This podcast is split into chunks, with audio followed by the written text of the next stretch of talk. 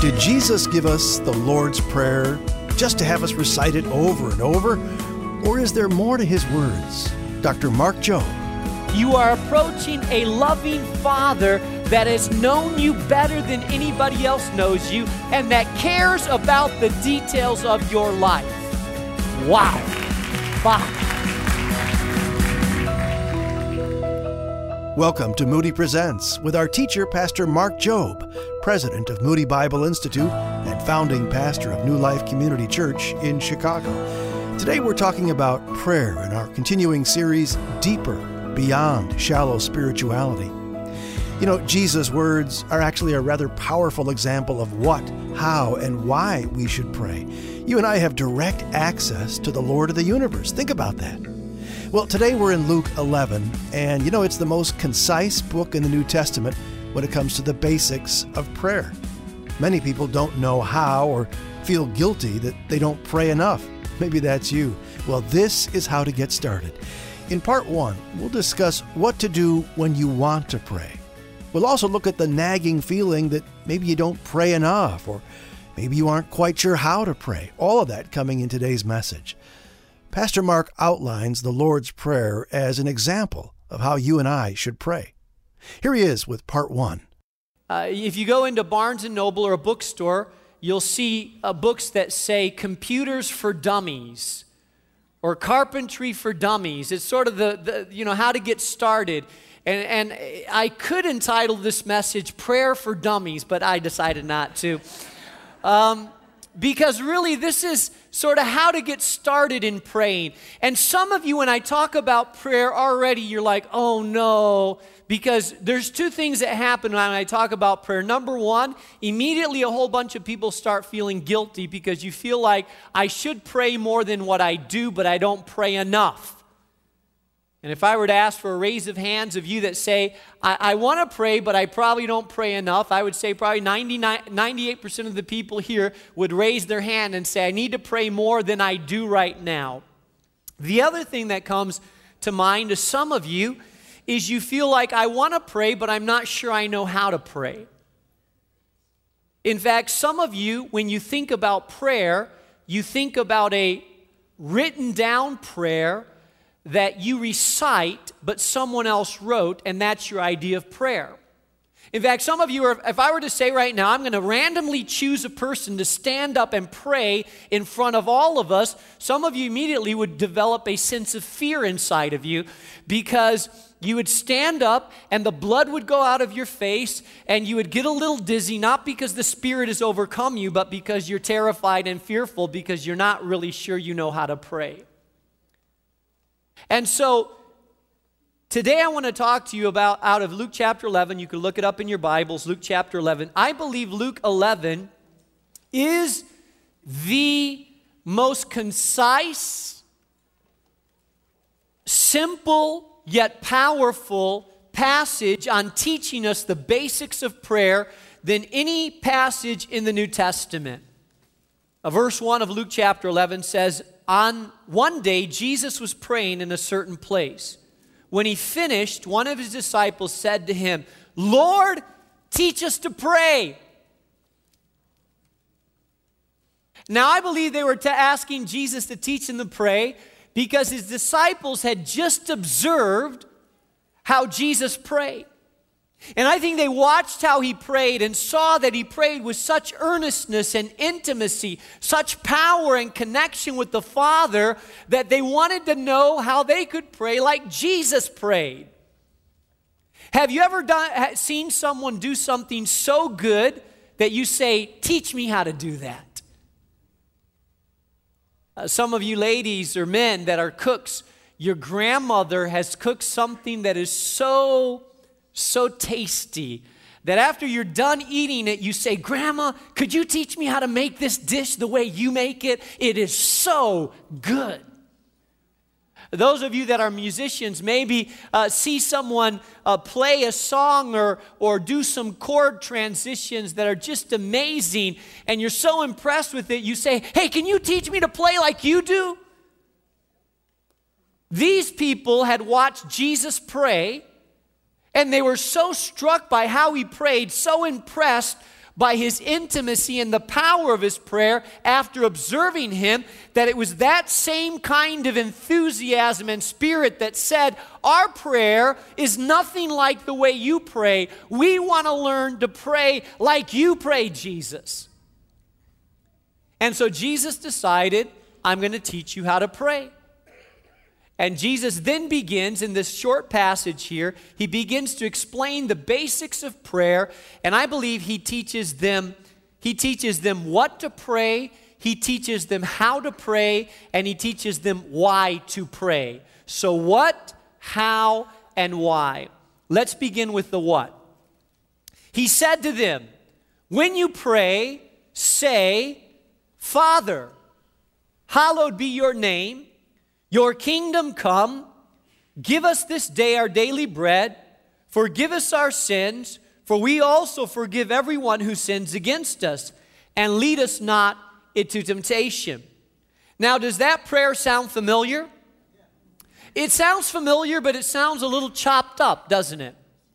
It sounds a little chopped up because this is not the only place that it's found in Scripture. It's also found in the book of Matthew where Jesus also taught his disciples to pray. And what I want you to understand is that Jesus did not quote the same words in Luke as he did in Matthew. The prayer is a little bit different. You ask yourself, why? Well, because Jesus was not teaching us a prayer to pray, he was teaching us a pattern of prayer to pray. In fact, in Matthew, if you look at the Greek translation of the, of the wording of it, Jesus says, and pray after this manner or after this pattern or after this way. He didn't say pray this prayer, he said pray in this pattern or this way and this manner. Now, how is it that Jesus prayed and what was so unique about this prayer? Well, I want to break it down for you in a simple way, and here's what I want you to understand. If you learn to pray not this prayer, but if you learn to pray in this pattern, I believe you can go from praying, from struggling with praying only two to three minutes to actually praying over a half hour and not even realize that you were praying that long. Okay? So I'm talking to those of you that have tried to pray, get on your knees and you start praying and you last about four minutes, then you look at your clock and say, wow, it's only been four minutes. And, and now you kind of run out of things to pray for. And so you're, you're, you're just sort of bringing your mind back to trying not to stray, but you find it very hard to pray. Jesus taught us a pattern of prayer. If, if I were to break down this pattern, I would break it down into six points. They all start with P's so that it's easy for you to remember uh, this prayer. Uh, I believe that this prayer has our position, our priorities, our provision, our people, our protection, and our praise. You can break down what we call the Lord's Prayer into these six points.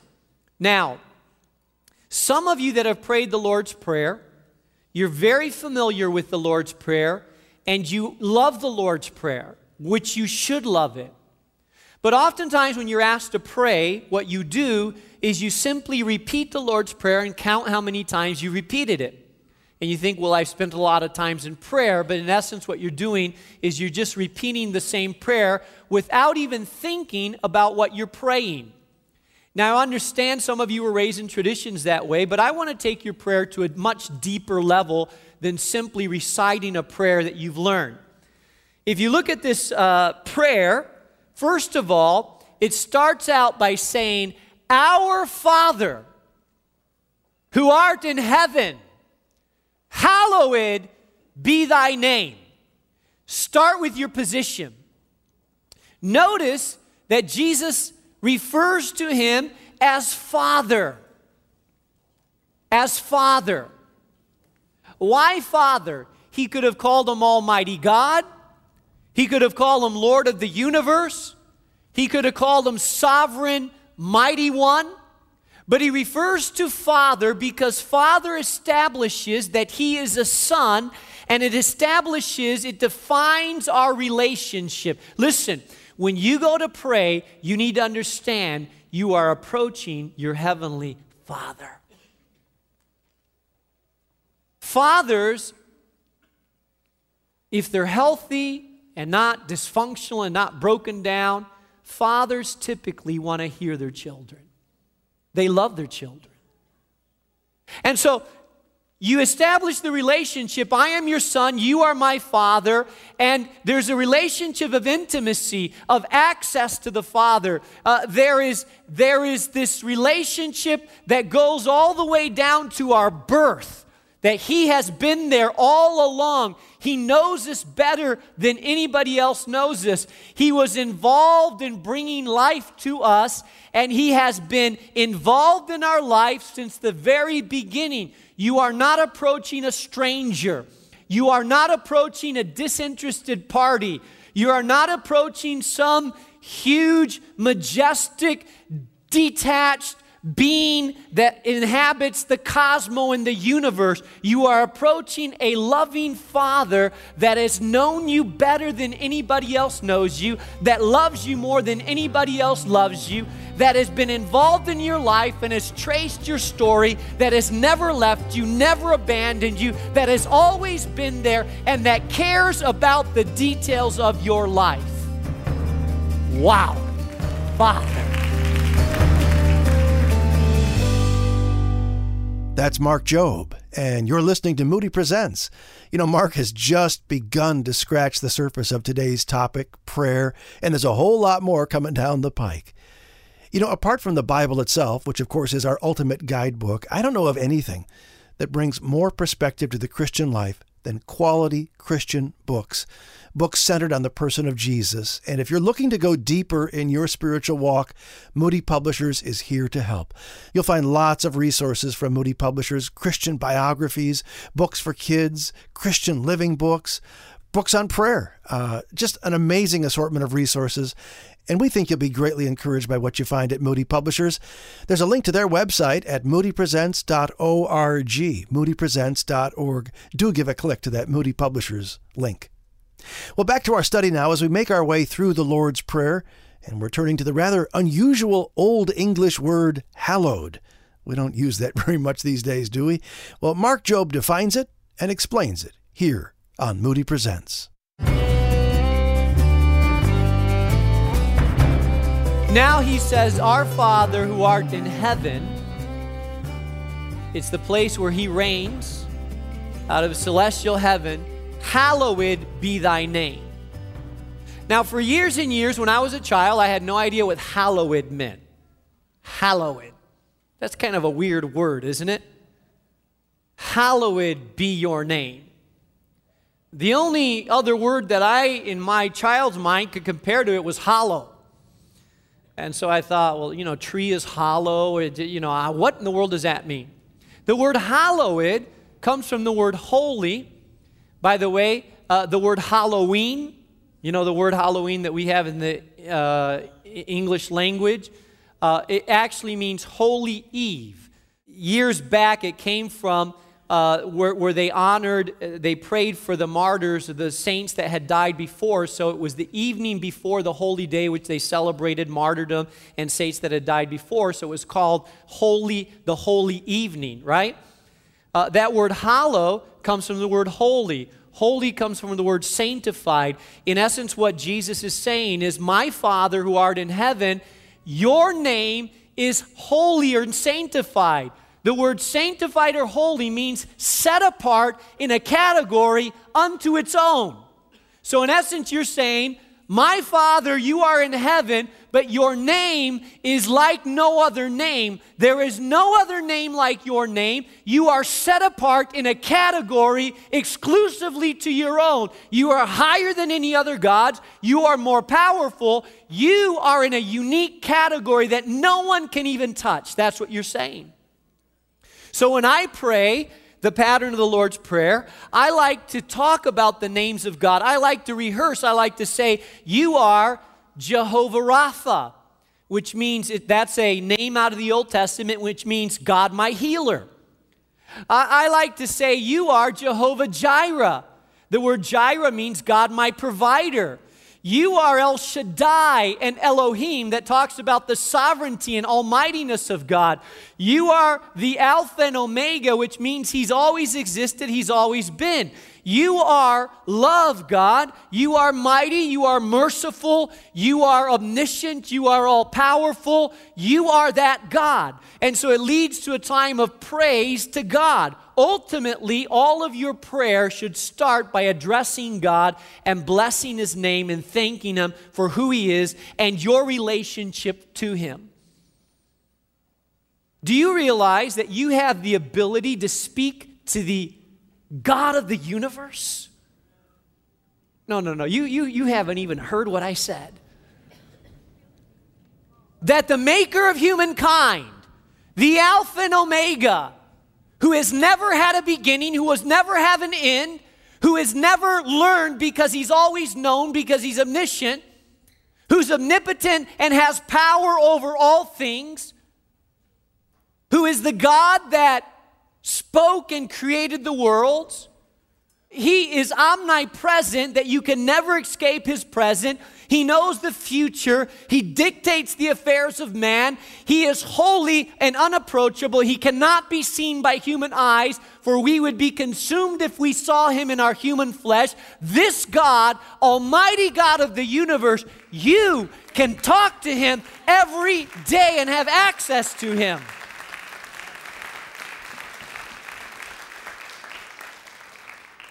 Talk about connection. What a privilege. Then the second thing is not only our position, but our priorities. Then we have been taught to pray, Our Father who art in heaven, hallowed be thy name. The very first request that we make is, Thy kingdom come, thy will be done on earth as it is in heaven. Now, I don't know if you've ever thought through what exactly you're praying when you pray that, but you're, pr- you're praying the priorities of God. And here's what you're praying when you pray the priorities of God you are, in essence, saying, God, you reign, it's your kingdom. But I want your kingdom the way it is in heaven, I want it to start manifesting here on earth. Now, if you've ever studied anything about heaven, there's no sickness, there's no disease, there's no sin, there's no rape, there's no murder, there's no bigotry. There is no sun because the glory of God shines. There is no tears because there's really nothing to be sad over. Um, there is no death, and that is the kingdom of heaven. When we say to God, when God rules and has his full rule, that's the way things are.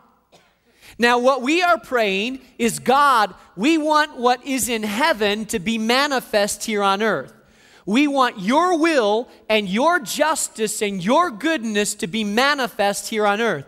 And God, we are praying that the kingdom of heaven would begin to establish itself here on earth. And we ask, first of all, kingdom of heaven, that you would establish yourself in my life. I like to pray first for me then my marriage, my kids, the church, the community, the nation, and the, and the nations. And so here's how I pray Kingdom of God, come. Will of God be done, but start first of all in my life. I don't know about you, but does your life get off track sometimes? Does your attitude get off? Do, do, do, you, do you start thinking the wrong way sometimes? And so periodically we need a course correction. It's like looking at a compass and realizing we're going in the wrong direction. So I pray, God, I want your will to be done in my life because my will sometimes steps in and I want my will, but I subjugate my will to your will. And if my thoughts are wrong, my attitudes are wrong, my words are wrong, God, I submit them to you. I want to align myself with you, God. I want your will to be done in my life. God, come, kingdom of God. Will of God be done first of all in Mark Jobe. And then I expand the circle and I pray for my marriage. God, I pray that your will would be done in our marriage between Dee and I. God, come, kingdom of God. Let us have the communication and the love that we need to have. May we function as one. May we be a funnel of blessing to our children.